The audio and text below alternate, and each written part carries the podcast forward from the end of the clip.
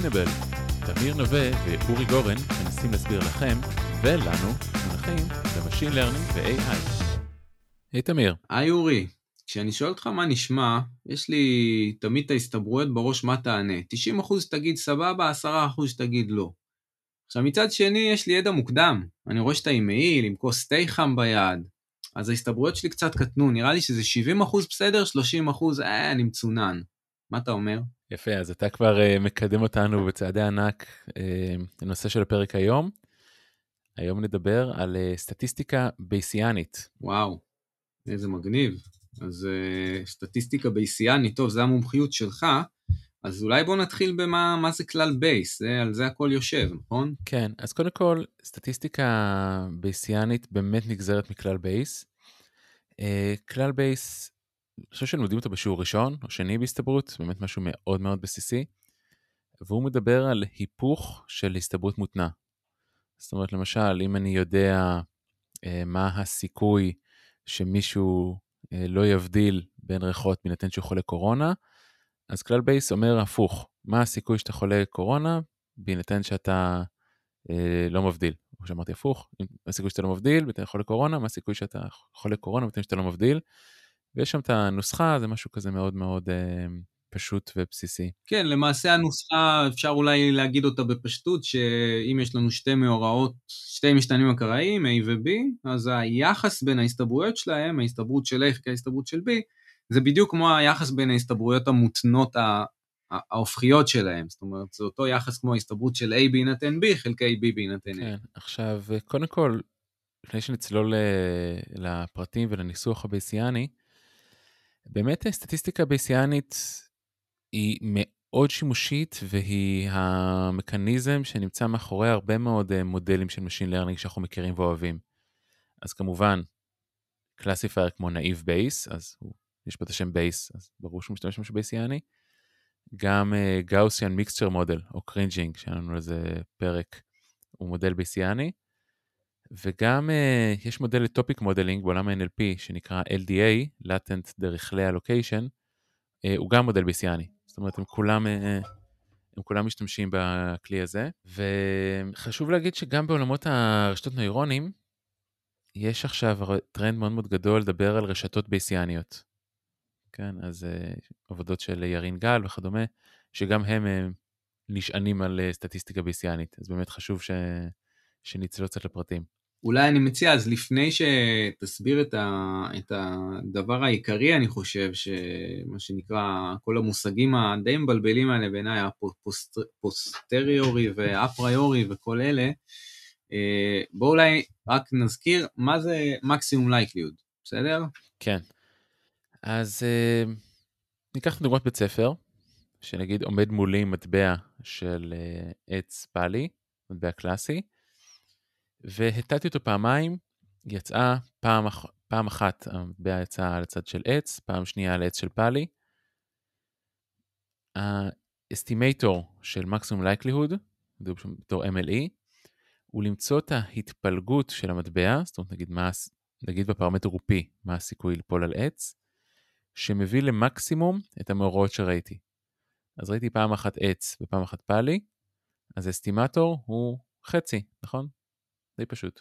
כן, ו, ובהקשר הזה אני חושב שמה שחשוב להגיד, שאותו פרמטר P זה מבחינתנו משתנה דטרמיניסטי, ש, שאנחנו מנסים למצוא, למצוא, את, למצוא את הערך שלו כך שימקסם את ההסתברות שאכן יצא מה שיצא, עץ או פאלי או עשר פעמים כאלה וכאלה. אז בעצם בגלל שיש לנו פה מקסום של פונקציה, אז אמילי עושים כבעיית אופטימיזציה, או אם יודעים, אם ממש יודעים את פונקציית ההתפלגות בצורה אה, מפורשת וקל לנו אה, לגזור ולהשוות לאפס, אז זה ממש אה, לפתור איזשהו אינטגרל פשוט. אבל שורה תחתונה, אנחנו מנסים למצוא את הערך של הפרמטר הדטרמיניסטי הזה, כך שיסביר הכי טוב את תוצאות הניסוי. ועכשיו, אולי הפרמטר הזה הוא לא דטרמיניסטי, ופה אנחנו נכנסים לסטטיסטיקה בייסיאנית. נכון, אז uh, כבר בהטלת מטבע פעמיים, אנחנו מרגישים קצת לא בנוח, נכון? הטלתי את המטבע רק פעמיים, יכל לצאת גם פעמיים עץ, פעמיים פאלי, ואז הפרמטר יכול להיות כאחד או אפס. זה מרגיש קצת אה, לא נכון, נכון? כי יש איזשהו רעש אינהרנטי בדאטה. אז אחת הדרכים להתגבר על הרעש הזה, אה, חוץ מאשר לעשות עוד ועוד ועוד דגימות, שלפעמים יש איזה עלות, זה להשתמש בידע עולם, כן, או מה שנקרא prior distribution, ולהגיד, אוקיי, יש לי פה איזשהו ידע עולם מוקדם. אני מניח שהמטבע שניצב מולי ולא הרמתי אותו פעם אחת, אני מניח שהוא כנראה הוגן, אז עם ההנחה הזו נצמיד לו איזושהי התפלגות, למשל אה, גאוסיאנית כזו שממורכזת סביב חצי ונגיד פעמון יחסית רחב, כדי לאפשר מאורעות בכל הסיכויים. רק, רק אני אחדד, אנחנו מניחים את הגאוסיאן הזה על הפרמטר הזה, על החצי הזה, על ההגינות של המטבע, מה שאומר שבדרך כלל הוא, הוא יהיה מטבע הוגן, אבל יש גם סיכוי שהוא יהיה לא הוגן. זאת אומרת, הפרמטר הזה שמייצר את ההגינות של המטבע, הוא בעצמו אקראי. נכון מאוד. והפרמטר הזה, אחרי שתי הטלות סך הכל, הוא יזיז את הגאוסיאן קצת ימינה ושמאלה, אבל הוא כנראה לא יזיז המון.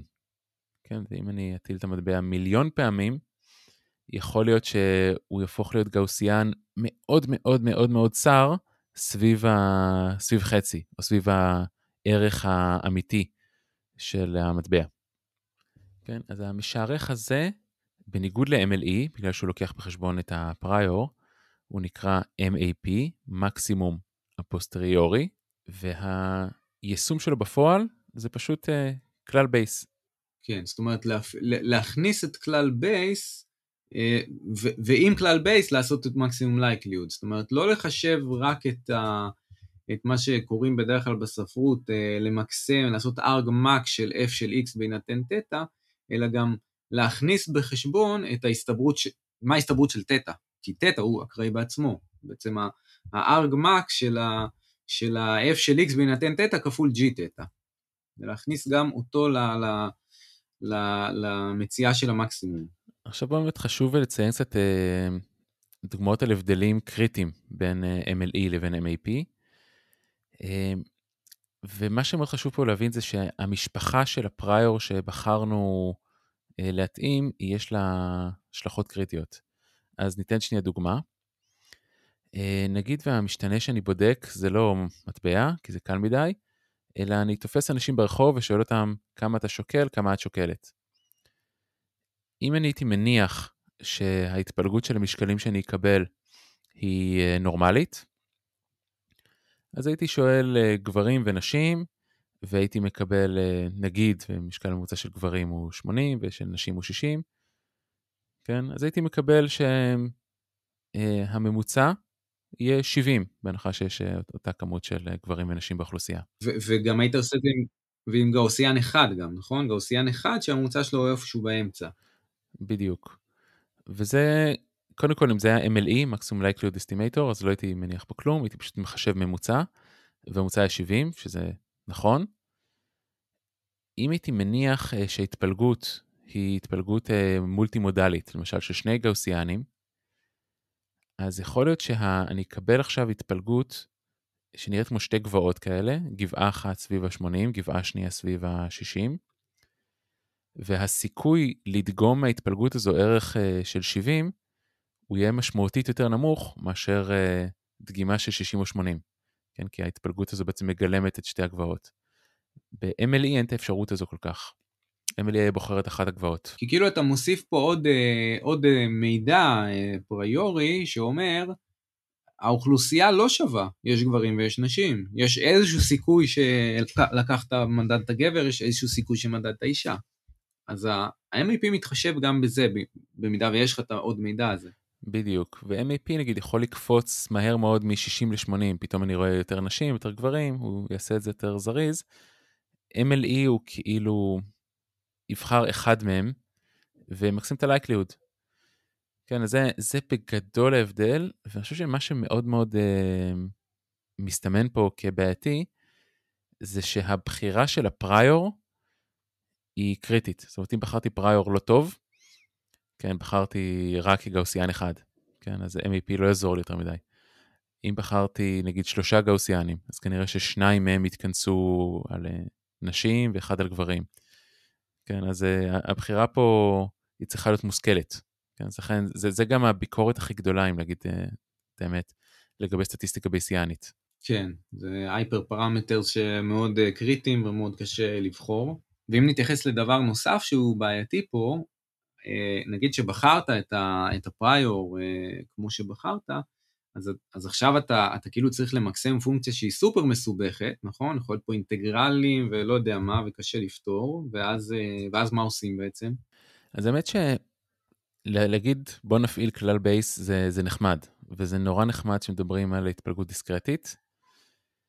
כשמדברים באמת על דברים שהם רציפים וגם אפשר uh, לא לעצור ב, בשכבה אחת, אפשר להגיד אוקיי, יש לי פה את ההתפלגות של uh, גברים ונשים, עכשיו אני רוצה לדבר על ההתפלגות של ההתפלגות של התוחלות של הגאוסיאנים, אפשר לעשות את זה, אה, לעשות stacking כמה שרוצים, וזה נהיה אינטגרלים ענקיים, לא פתירים, שהחישוב שלהם הוא מפלצתי, ספק אם אפשרי, ואז יש משפחה של טכניקות נומריות של אה, קירוב.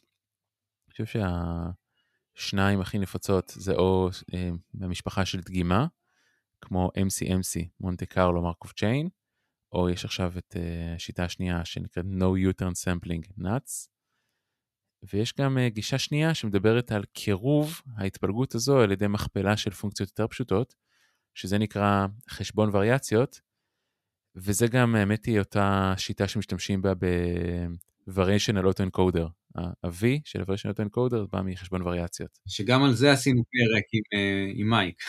שגם על זה עשינו פרק עם מייק אריסון. אבל אני חייב להגיד שכפרקטישנר זה חשוב אבל לא מאוד חשוב. בדרך כלל אה, אני כותב את התוכנית הבייסיאנית, אומר אוקיי, ההתפלגות פה צריכה להיות אה, נורמלית, פה לוג נורמלית, פה אני חושב שזה אקספוננציאלי, פה בטא וכדומה, ואז אני מריץ איזשהו מכניזם, אה, בין אם זה PyMC שרצה TensorFlow או STAN, שגוזר לי את כל ההתפלגויות אחורה. כן, אז כ practitioner זה טיפה פחות uh, קריטי באיזה... black box, אתה אומר. בדיוק. איפה, איפה אנחנו, באיזה מקומות אה, בעיקר משתמשים בגישה הבייסיאנית הזאת? איפה אתה משתמש פה בכלל? אז האמת שבסטטיסטיקה בייסיאנית משתמשים המון נגיד בגנטיקה, באמת שיש לי אפילו סיפור אה, משפחתי משעשע על זה. אמ, אני למשל, איתרע מזלי, ויש לנו uh, הרבה מאוד uh, חרשות גנטית במשפחה. ספציפית אצלי, אימא שלי היא חירשת וגם אחותה, וזה די, uh, די חרשות כזו קלאסית של... Uh, כאשכנזים התברכנו בהרבה מאוד uh, מוטציות כאלה. אז uh, אחת מהן זה מוטציה על גן שנקרא קונקסין, שזה... המוטציה הזו נמצאת אצל 5% מהאשכנזים, ואם uh, הילד זכה לקבל את המוטציה הזו משני ההורים, אז בסיכוי מאוד מאוד גבוה הוא גם חירש. ולפני שנכנסנו להיריון, אז אה, בדקנו בעצם אה, את אשתי, לבדוק שהיא לא נשאית של המוטציה הזו. והיא אכן לא הייתה, ואז אה, הרגשנו סמוכים ובטוחים שאפשר להיכנס להיריון ובלי השלכות יותר מדי. באמת הכל עבר בסדר, נולד לנו בן ראשון שהוא שומע, בן דוד שלי, שגם אימא שלו חירשת, עבר אה, את אותה, אשתו עברה את אותה בדיקה, אה, אבל לא נולדה כן ילדה חירשת. Hmm. עכשיו, פה כבר עלתה, עלו כמה ספקות לגבי המהימנות של הבדיקה הזו. כן, כמו, כמו כל בדיקה, כמו בדיקת קורונה וכדומה, אף אחד לא... יש false positive, false negatives. אז מה שהניסוח הבייסיאני של הדבר הזה, שכמובן אני בתור גיק של uh, סטטיסטיקה מיד עשיתי, זה לגזור אחורה מה הסיכוי שאשתו של בן דוד שלי בעצם נשאית של מוטציה למרות זאת. אוקיי. Okay. עכשיו, חשוב לציין שמבחינת הנתונים פה, אז יש לנו בעצם, יש לנו הכל.